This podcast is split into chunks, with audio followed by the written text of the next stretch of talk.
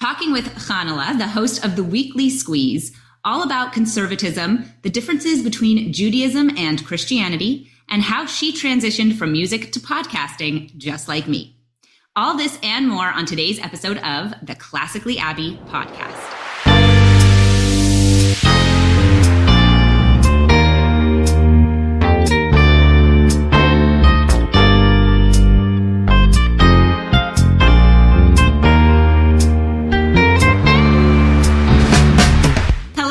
Welcome to the Classically Abby podcast. I'm so glad you're here. Here we talk about classic living, traditional values, and modern femininity. If you aren't already subscribed to the podcast, make sure to do so and leave a review on Apple Podcasts. Today, I'm interviewing Chanale from the Weekly Squeeze podcast, and I'm so excited you are here. Thank you so much. It is my pleasure. I'm thrilled. Hi, Abby. Hi. So I was actually on your podcast first.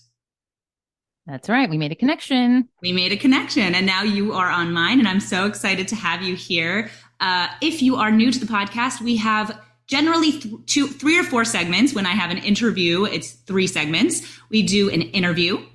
Then we follow that up with a faith talk and we finish up answering premium subscriber questions to my Substack. So let's just get right into the interview. I want people to get to know you. I want people to know who you are.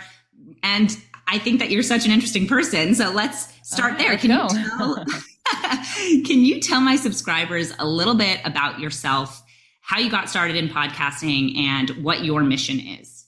All right. So my name is Chanale. I'm a Floridian, born and raised. I grew up in Miami Beach, Florida, typical American. Um, long story short, after having a traditional uh, Jewish education, um, I ended up in New York City looking for my husband. I was officially on the dating market. And uh, because New York is such a hub for singles, and th- you know, it was even back in the day, 15 years ago, 20 years ago, uh, I moved into an apartment there and I just started serial dating. Like that was, that was the process. Um, and then, much to my parents' dismay, I met someone that I was not set up with. He was, he was working on 47th Street. Um, you know, but he was my bashert. He was my destined one. And it took a, a, while until my parents accepted that maybe it wasn't exactly what they had in mind for me. Um, but you know, we're here we are all these years later. So definitely I made the right choice. Right. It um, worked out.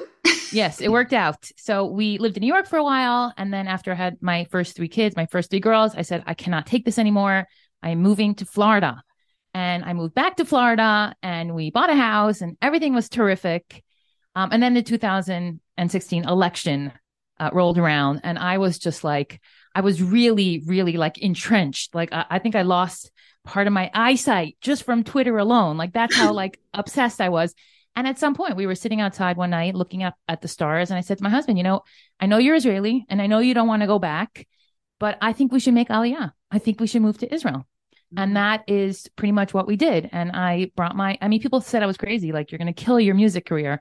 But, you know, God has uh, a way to help everyone no matter where they are. And here we are. And my music career is thriving and the podcast is doing well, uh, you know, as well. So, um, yeah, uh, I've, you know, followed my destiny, I would say. And you Amazing. asked me what my, yeah, you asked me what my mission is. Well, as a singer, my mission was always multi multi-leveled or you know uh, there, there are a lot of things that that were important to me. Um, first of all obviously sharing like jewish tradition and my culture through music and i performed all over the world for all different types of communities. So that was like really important that my music have a message. You know my music always had a message. You know bringing people together. As an observant jewish singer i, I want to uh, you know create that sense of community wherever I go and connect people from all different backgrounds and beliefs. Um, music is obviously uplifting. You know, Jewish music in particular has always been used to, you know, evoke joy and comfort and inspiration. So I, I really try to share those positive emotions with my audience. Um, educating people. You know, there's a lot to learn, not just from the music, but even in between the songs when I used to speak and communicate. There was an opportunity for me to be like a bit of a teacher. So that was always fun. And then, mm-hmm. you know, expressing devotion to God because, you know, we sing in the synagogue and in all faiths, music is used to connect. It's just, it reveals a very spiritual side of you. And, and I always felt like I was able to express my love and devotion to God through song. So I would say that's pretty much my mission in a nutshell. I love that mission. That's incredible. I mean, music is so important to me too. People know I, I am a professional opera singer. I haven't sung professionally in a little while, but that was what I did before I started Classically Abby. And I think one of the things I've always talked about is how music is a, is a universal language. No matter where, no matter what language you actually speak, you can communicate through music. True. Yeah, and I and I saw that time and time again because I would go travel to different communities. Like that was my job. I was a, a performing artist on the road and I would walk into a room of people that I never met. And often they were different ages. They were different, um, you know, the, their, their religious affiliations were different. And as soon as I took up my guitar and started strumming and everybody relaxed a little, like that instant connection was made. It was so powerful. And people used to tell me, you know, I'm, I'm a, a, let's say a leader in my synagogue for all these years. I give classes once a week. I've never seen my crowd so turned on as they were when you were singing. Like it's so powerful. And I said, well, I, I, I, this is just what I do. And, and, you know, everything else just kind of happens because the power of music. Yeah. So what yeah. made you transition from music or rather maybe not transition because you're doing both, but in a sense, transition from music into podcasting?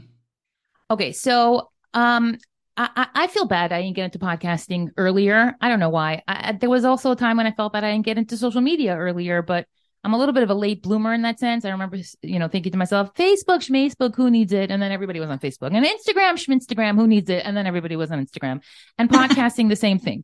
So I kind of, um, fell into it, um, pretty recently actually. And I think this is something we also have to unpack because your listeners might not know that Jewish women don't, or observant Jewish women, Orthodox Jews, we don't sing for men.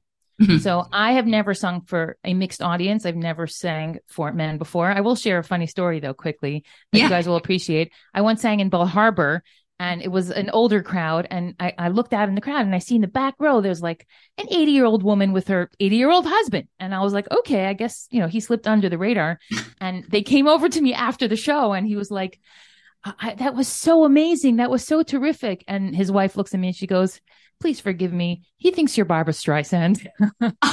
I was like, okay, we, we, could, you know, I, I could, uh, you can take that compliment. I could take that compliment. Exactly. But really, I don't, I don't sing for men, mm-hmm. um, because of, you know, that there's actually a, a spiritual reason for that, which we could get into if you want.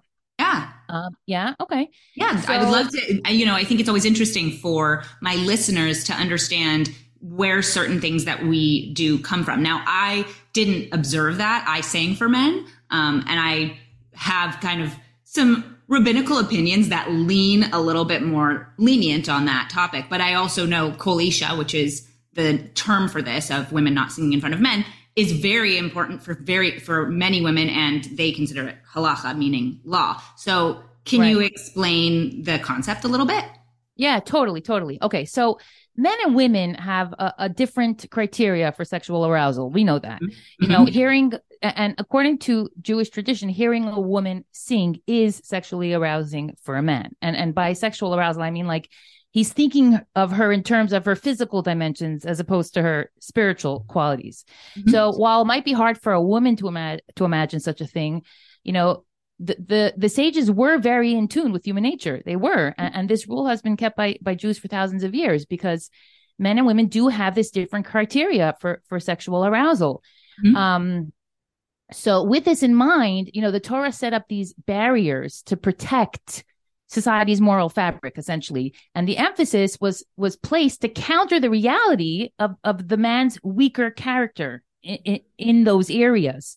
You know mm-hmm. hearing the the pleasant melody of, of a woman singing um could be an issue for a man and therefore we're, we, we do our best to refrain from exposing them to this erotic situation. Now you could argue that you know things have changed and we're in a modern world and that sensitivity maybe has been lost like the sensuality of a woman's voice um, and that's and there's room to, to, to, there is room to to say that to suggest that and like you said different rabbis have different opinions um, Yeah, I mean, however, what I'll say, yeah, go ahead. You finish, and then okay.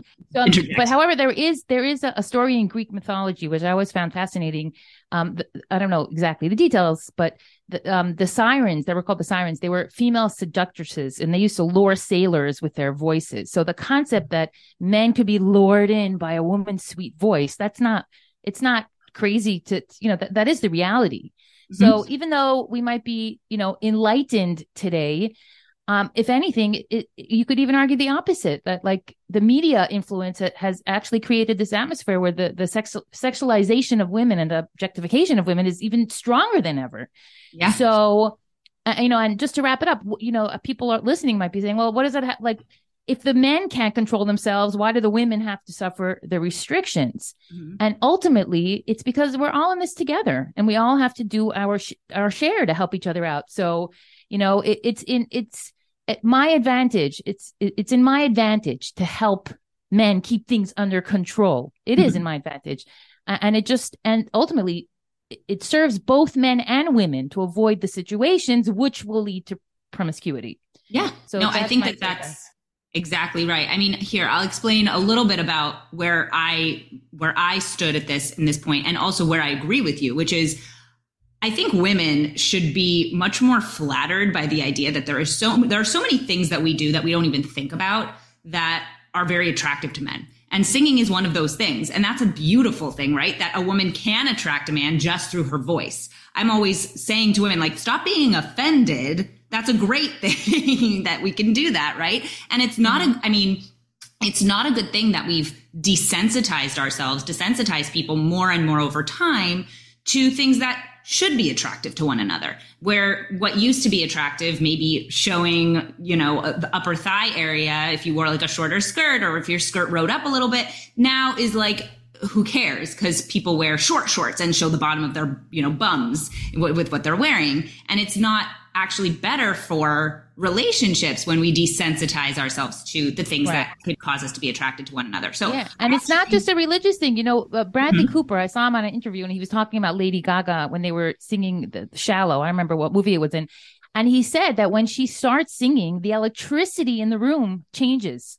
And mm-hmm. this is, it's not a religious thing. He just said when he said time stands still when Lady Gaga starts singing. That's how powerful her voice is. And you could say that about Andrea Bocelli, but when a woman sings, the the the the power is just all the more greater because she's, you know, feminine and beautiful and attractive and appealing and all those things. Yeah. So as far as my own practice of it, the thing that I came to and I don't know where I stand on it now, but the thing that I came to was you shouldn't be a stumbling block is kind of the idea uh, which is sort of in line with what you were saying earlier mm-hmm, but mm-hmm. if you are going to sing it is more on the man not to attend so oh, that, sure. was, that was my the way i practiced it at the time um, but i understand a hundred percent the people who practice kol isha and take it seriously it makes sense sure. to me and i get it and that's why I share my music on social media because I mean, the majority of my followers are women, but I, I can't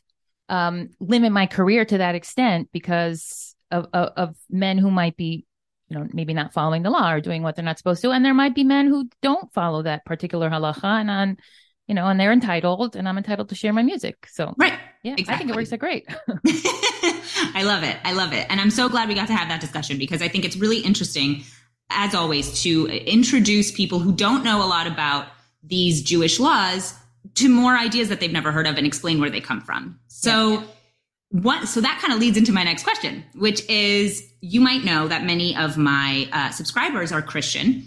And I find they're often curious about the differences and similarities between Judaism and Christianity. So I figured I would kind of say my what I think is the biggest difference and the biggest similarity um, and then I would love to hear your thoughts on that because I think it's sure, so sure. interesting from an Orthodox perspective. So sure. for me, I think that the biggest difference between between Judaism and Christianity is simply the fact that it's an ethnicity. That for us, when we have a child, eh, when a woman has a child, it's passed through the mother, whether that child is Jewish. And even if you're not a religious Jew, even if you don't observe the laws or even believe in God, you are still Jewish that doesn't really exist in Christianity in the same way. But the biggest similarity is the values. I mean, they're called Judeo Judeo Christian values for a reason. That we all are sharing these traditional values that are so important that make up, as you said, the social fabric of society, like that, or rather, the moral fabric of society that is so important. And I think that that's really the biggest overlap. So yeah, now I'd yeah. love to hear what you think. okay, so I, I dug a little deeper because I really mm-hmm. wanted to you know, you I really wanted to get to, and I, you you gave me some food for thought because you know you gave me kind of an outline of what we might talk about. And when you mentioned Christianity, I said, well, what do I actually know about the differences? You know, I, I grew up Jewish. We didn't study Christianity. It's not something I know much about, honestly. So I went back to the original sin. So let's talk about the original sin for a second. Adam and Eve are in the Garden of Eden. God tells them not to eat the apple from the tree of knowledge, and they eat the apple. And we all know that they were evicted from the Garden of Eden, and that all ended quicker than you know, one, two, three. So although the, the Christian idea um, does differ greatly from the Jewish idea, um, both concepts are uh, actually, let me restart. So Judaism believes that the original sin had a significant cosmic repercussion in the world and that Adam and Eve Adam and Eve were created as perfect beings who were connected to God and then they sinned and they were separated from God. It, it created a separation between them. So Christianity views the original sin as like a, an irre, irre, irrevocable and like a, an unchangeable uh, a blemish, a blight on the human soul, uh, making connection to God impossible except through faith in Jesus. That's mm the the core essence of Christianity. Juda- Judaism, on the other hand, teaches that the essence of the divine soul always remains untainted and holy. Um, and the sin actually only introduced a secondary soul known as our animal soul. And that contains the drive for egotism and, and selfishness and hedonism and all the things that pull us away from God. So, you know, we learn in Judaism this hopeful vision that we do have the freedom and the capacity to to to to liberate ourselves um, and achieve a level of holiness and perfection and reconnection with God, and um, we could fight, you know, we can win over those negative forces and that through the Torah and through the actual practice of Judaism, um, uh, we we re- we reconnect and we kind of you know tikkun olam is is a, a, a, an expression that's been hijacked by the reform community, but ultimately it means to repair the world and bring it back to the original state that it was in in the Garden of Eden. So that's why Judaism places such a strong emphasis on observance and practice, and Christianity prior- prioritizes faith. You know, they talk a lot about faith. What's in your heart? What do you believe? Do you believe? Are you a believer? You know, observant Jews, we have so many commandments, 613 commandments. And like, you know, from the morning to the night, we're busy, preoccupied. You don't even have time to think. You don't even have time to believe. You know, God gave the Bible, God, God gave the Torah on Mount Sinai, and the Jews said, we will do, and then we will hear. 1st we mm-hmm. we're just going to do. And God kept them busy. So I, I, think the big the biggest difference between Christianity and Judaism is the actual practice versus the faith, because you can um, be a Jew and never practice Judaism, and you still will remain a Jew. But to be a Christian that has no faith, then you know th- you have to explore and, and figure out why you're lacking in that area. Does mm-hmm. that make mm-hmm. sense? Yeah, I think that's a great point. I love that. That's really, really fascinating, and I'm sure that our my subscribers will uh, well let that let us know what they think about that. Oh, by all a, means. By yeah, all means. absolutely. I love that stuff.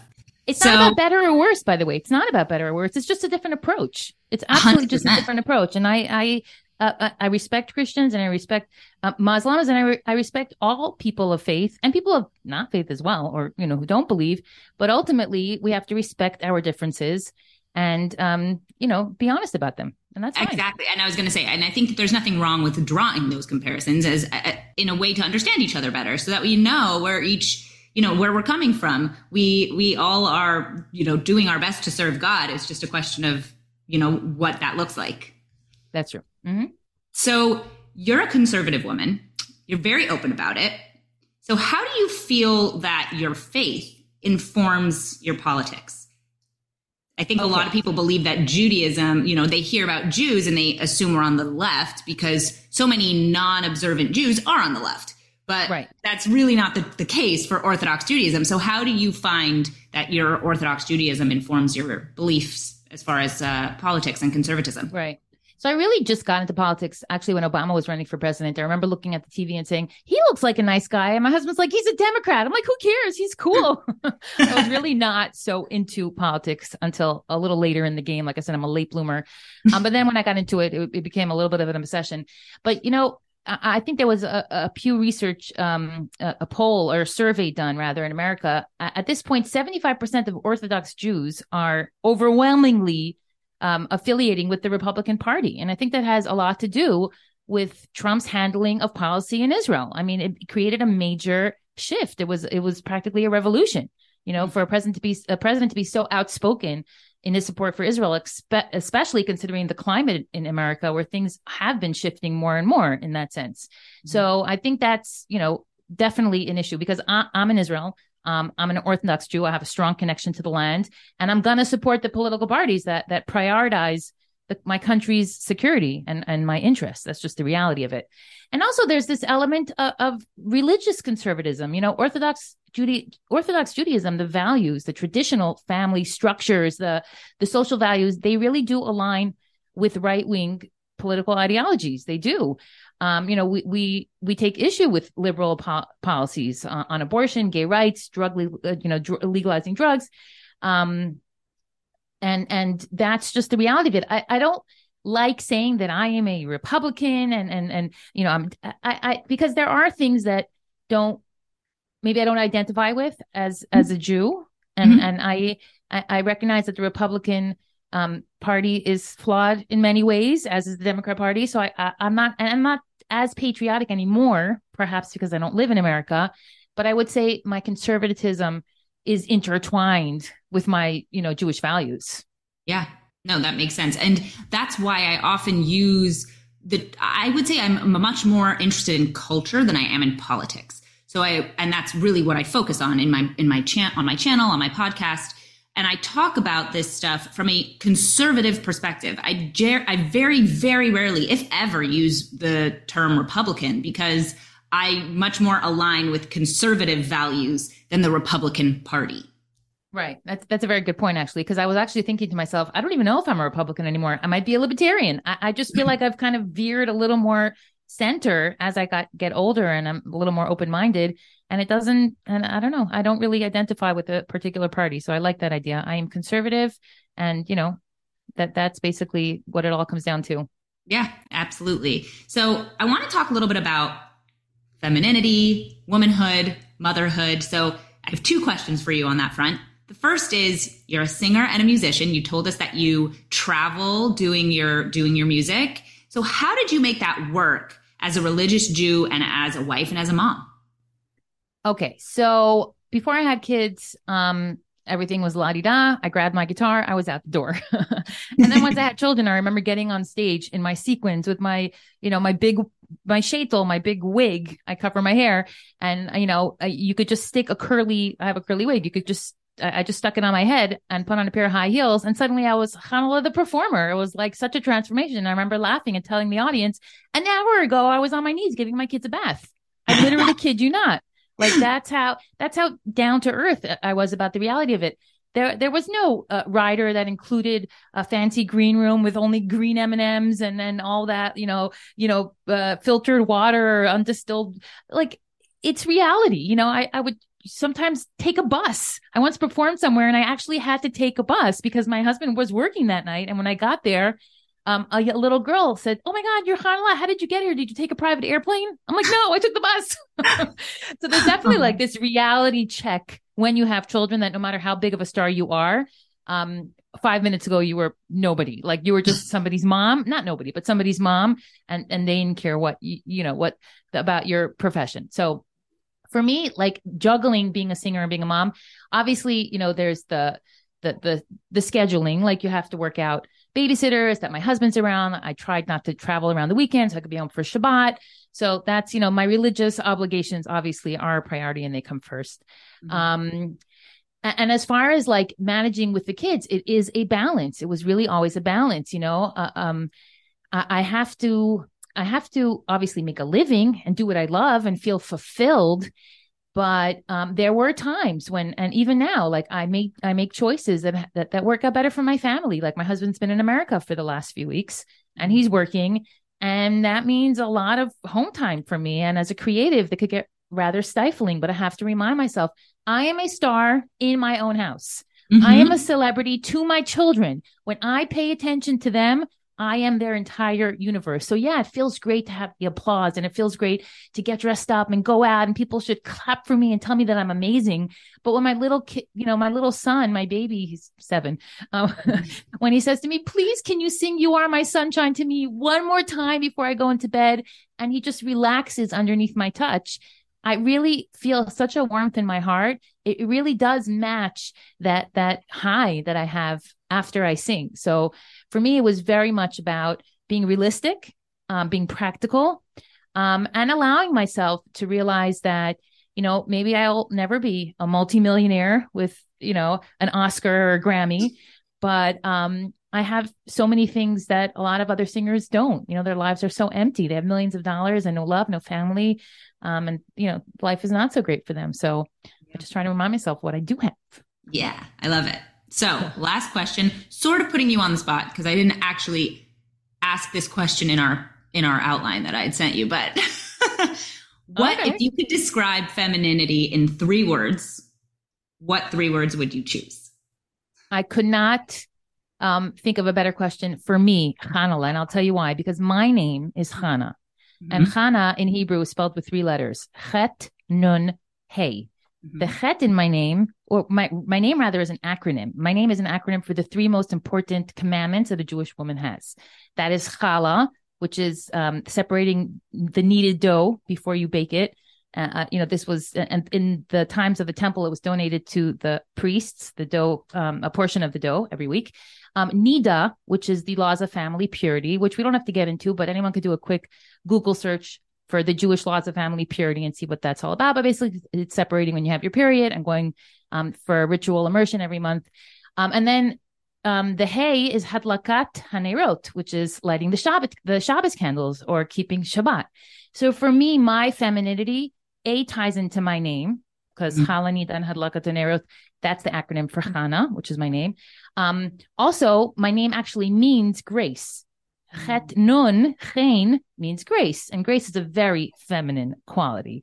So I grew up um, in an Orthodox home, but we were also Hasidim, actually, and not the ones with the curly payas, but rather um, Chabad Hasidim. Mm-hmm. And the Lubavitch Rebbe was a revolutionary leader in his approach towards women in Judaism. And I grew up being encouraged to be a strong woman. My grandmother was a published poet. My great aunt was a published recording artist. She was the first woman in, in the history of Jewish music to create albums of, of children's music in the 1970s. We grew up listening to her records. It had never been done before. I don't know if you know know the song Hashem gave us a present. Do you know what it was? He gave us that. You know it? Yep. So she wrote that song and all these like wow. little preschool songs. Yeah. So I grew up knowing that we can do anything, but at the same time, we were taught very um specifically that be- it was because of the Jewish women that that that we were merited to leave Egypt. It was because of the Jewish women, the crown of the Jewish popul- of the Jewish people, that we continued to um, convey the important messages that were in the Torah and to maintain our identity and to you know keep the chain um, alive or, or keep our traditions alive and keep the you know not break the chain. And for me, you know, tapping into my strengths as a woman and living a life as a Torah Jew were always completely cohesive. I was never told to lower my voice. I was never told to cover up and be quiet and go away. I was told be bold, be bright, be feminine, be graceful, revel in the commandments, revel in the mitzvos that bring out your femininity, and you will reap the benefits by having a a great home, which I do. I have four great kids and a loving husband. Um, B a great career, and C meaning and and um, fulfillment in my spiritual life. So for me, I would have to say the three words are chala, nida, and hadlakat hanerot, all Hebrew. so now let's get into our faith talk for the week. So this week's Torah portion is Beshalach, which means when he sent, as in Pharaoh sending the Israelites out of Egypt. So I'm going to give a quick overview of uh, this of this week's Torah portion of the Parsha. That's that word in Hebrew. In this week's Torah portion, the Jews are sent out of Egypt by Pharaoh. God immediately takes them to the Red Sea, knowing that Pharaoh will believe that the Israelites are lost and trapped in the desert. Because of that, Pharaoh is planning, he will chase after the Jews, regretting his decision to let them go. So Pharaoh does that, and the Jews cry out to Moses, asking why God took them out of Egypt, only to have them die in the desert. God splits the Red Sea and brings the Jews safely through it while the Egyptians plunge in after them, but God brings the waters down upon the Egyptians and drowns them. The Israelites praise God for saving their lives. After walking for three days without water, they come to Marah, but the water is too bitter to drink. Moses throws in a piece of wood and the water becomes sweet. After a month of wandering in the desert, the Israelites have run out of food. God promises to bring them manna during the day and quails at night. Moses directs the Israelites on the exact ways to gather the manna, and many of them ignore his instructions. Later, they run out of water again, and Moses hits a rock which issues forth water. At the end of this Torah portion, the Jews fight Amalek, which is a, a group of people that's very, um, has a lot of notoriety in the Jewish faith, uh, that we, they're kind of like our lifelong enemy. And when Moses raises his arms, the Jews begin winning the fight. But when he lowers them, Amalek wins. He sits down and two people support his arms to keep them in the air and the Israelites win the war. So that is this week's Torah portion.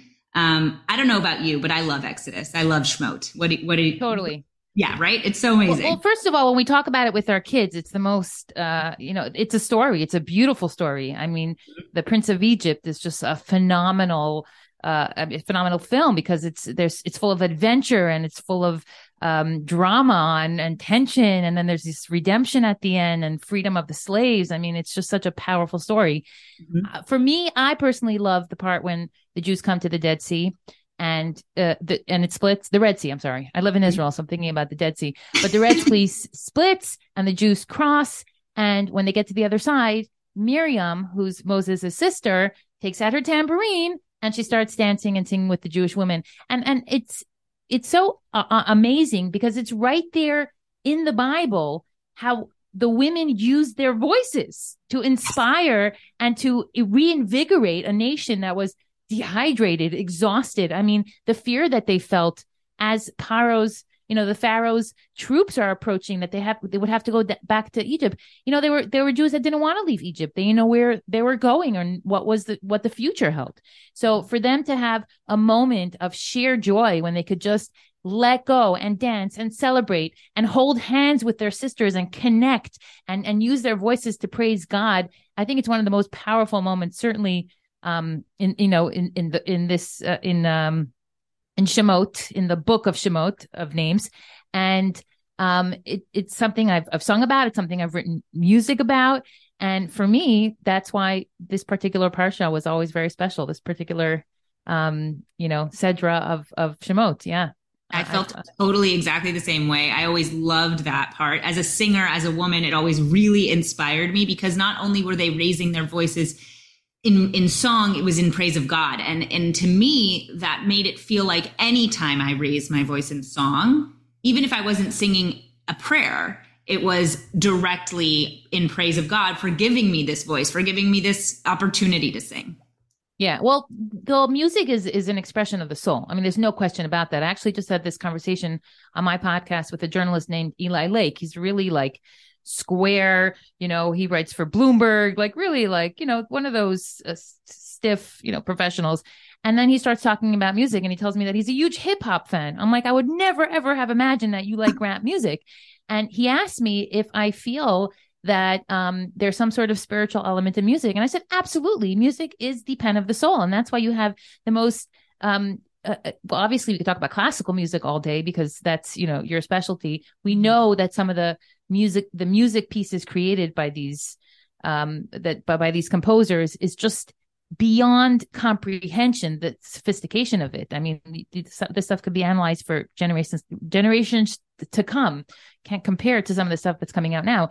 Um but the reason for that is because the capacity to sing is a godly quality. It really is. And i do think that it's something that we can tap into that could create that connection. Sometimes you cannot um, connect to God unless it's through a song, unless it's through, you know, putting on uh, uh, whether it's your favorite singer or if you're if you're a person of faith and you go to church and you go to synagogue and they're singing that that hymn or that you know prayer that suddenly you know you feel emotional and and that's good that's great mm-hmm. that we're supposed to have those tools to help us in our service of god so i believe that 100% talent is a gift mm-hmm. and it's a godly one yeah I, I love that and i totally agree so we had a quick technical difficulty given that we are recording around the world from each other but we're back and i want to talk about the fact that the jews don't trust in god after having all of these miracles done for them, right? They just saw all of the plagues happen in Egypt. Like the most you could ever see God's presence just happened to them.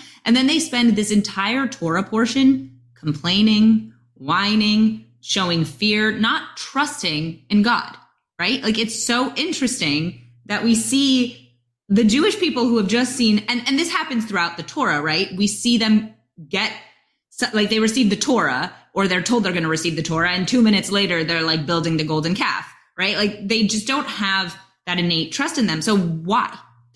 So I think there's two parts to this. One is that it is human nature to forget the good quickly. When something good happens to us, when we feel like God has given us blessings, within two or three days, like that fades. This is actually, it's interesting. I'm reading a book called The Happiness Hypothesis and uh, it's called the adjustment principle and the idea that we adjust to any circumstances very quickly and go back to kind of this like middle ground so like god does something amazing for us we don't just live our lives thinking okay god's going to continually do amazing things for us. We can notice his presence we can notice his miracles. Instead we just kind of revert back to well why isn't god doing something for me today? There must be something wrong. As well the Jews had been lowered and debased in Egypt and removed from their holiness and from God's presence, which makes it easy for them to forget God's miracles, even after a few days when they just saw, even days after they just saw it in full force.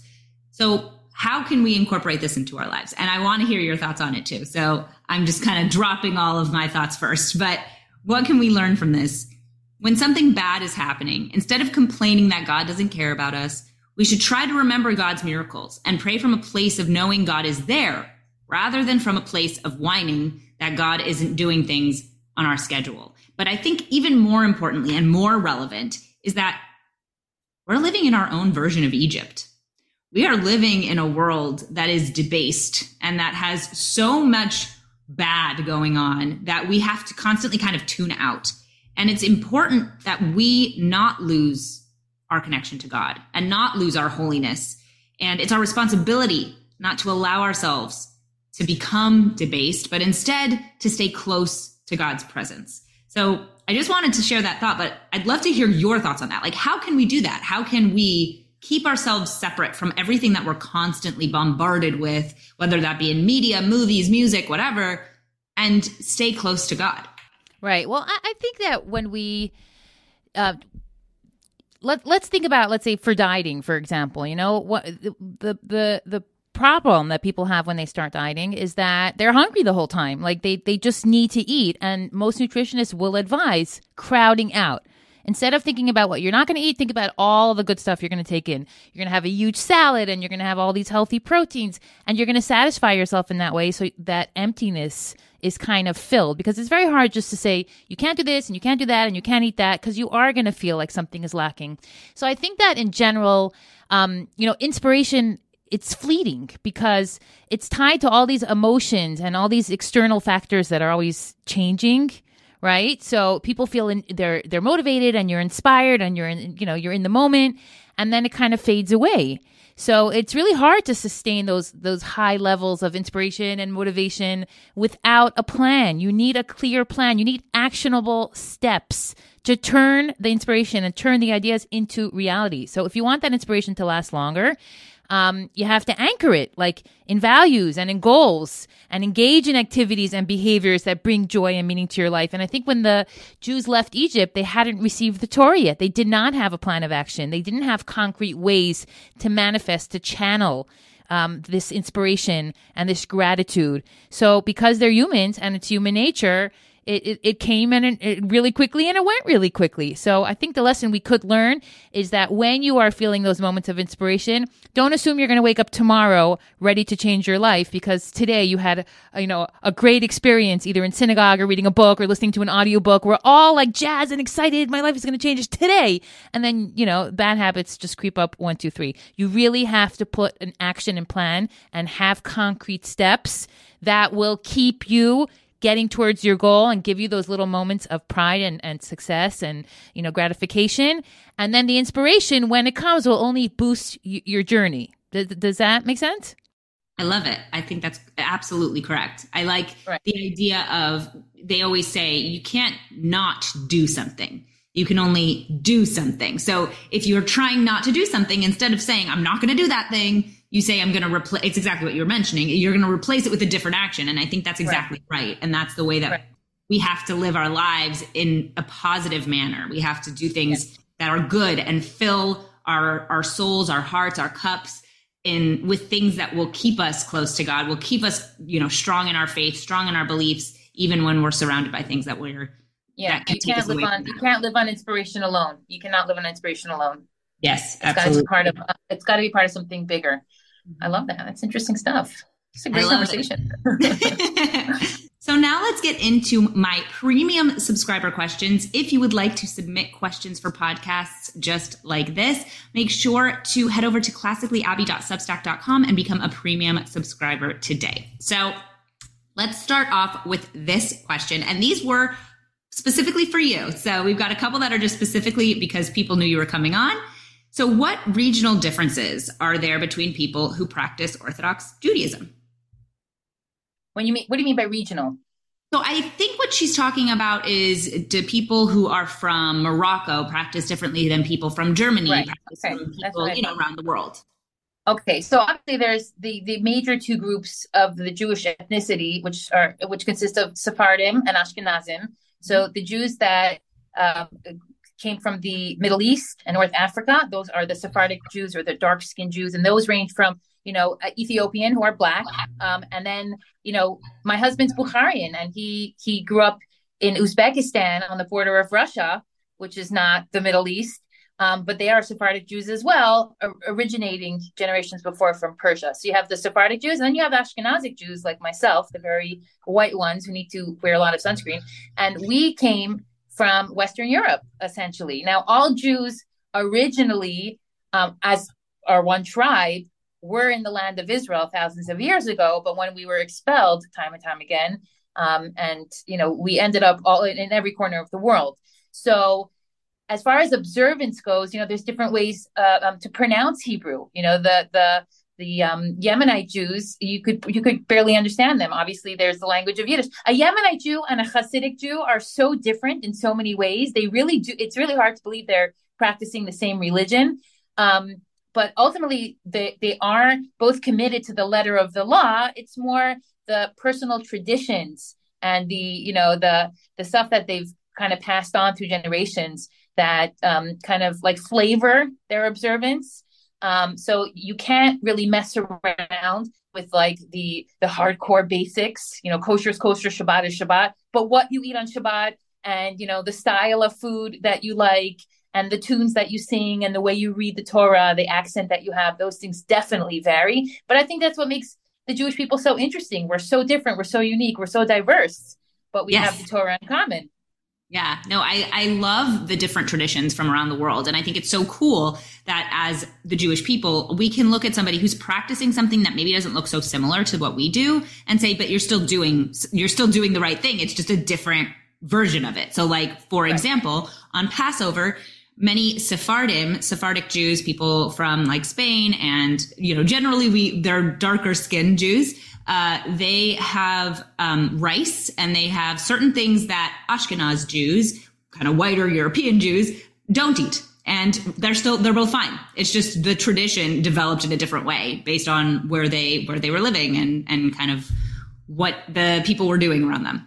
Yeah, I'm married to a Sephardic Jew and I eat rice on Passover and rice on Passover in my parents' house is like blasphemy, you know, but I'm sitting pretty here. I have my peanuts and my bamba and all the things that are like, you know, so delicious that we were restricted um, mm-hmm. on Passover from, and and there's nothing wrong with it. It's um, still as observant as the next Jew, so it's all good. Yeah, it's amazing. I love it. Uh, another question that I got is. I'm a Reformed Jew and I struggle with being a conservative in a Reformed synagogue, as most of the people in my community are leftists. Do you have any advice? Ooh, that's a good one. Okay, let me think for a second. all right. So first of all, you definitely want you want to you want to unite. So you want to focus on your shared values. You know, you do want to you know see what you do have in common. You know, identify and and emphasize um, the common values that you share with mm-hmm. with your synagogue because that is your community. So you could find a, a space for yourself in social justice and compassion and spirituality. So you definitely want to find the things that you have in common.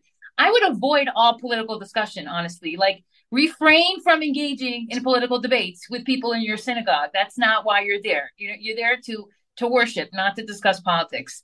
Um, also, you know, the purpose of faith or one of the the advantages of faith is that we have this community building so when you participate like in all these synagogue programs or these church programs you know when you do charity work or uh, educational programs like cultural events like those are the places that you build relationships with the people in your community. So I would definitely um, suggest trying to get involved more, like hands on.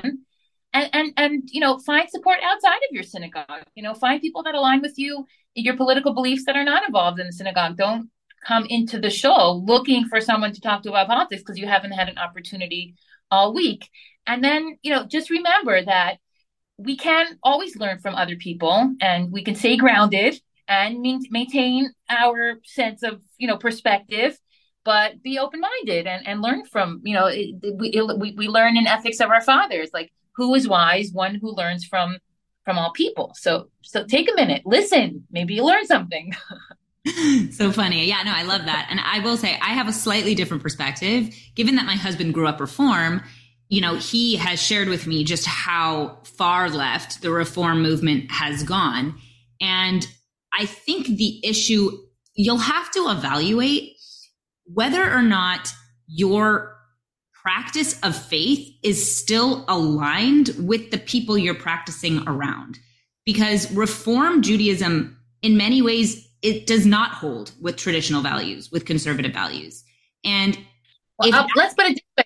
I, I think people will appreciate this. Reform Judaism used to be progressive Judaism, and now it's Jewish progressivism. so if you really feel like Judaism is your priority, then it is time to move out of reform. And, right. and I do feel, I'll say it straight out, like reform does not have a space for people at this point um, who are who are observant like that they're not focused on halacha they're not focused on the letter of the law so if it's come to a point where you don't have a relationship with the people in your synagogue um, and and you and you're not really connecting then maybe it is time to move on yeah, exactly. And that's exactly what I was going to say is that it may be time for you to evaluate your practice of Judaism, what it means to you, what's important to you, and then start maybe trying to attend a Chabad. That's usually my uh, my recommendation. My husband and I attended Chabads when we were living around the country and it was so wonderful to see so many different kinds of people there. And so you never yeah. have to worry about feeling judged. It can just be a place for you to explore becoming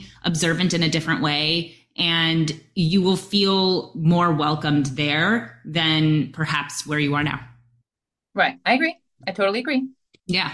So that is my advice for that and i love your advice too so let's ask this question, which is this is kind of a funny one. Do you have any advice for making your husband feel appreciated during pregnancy?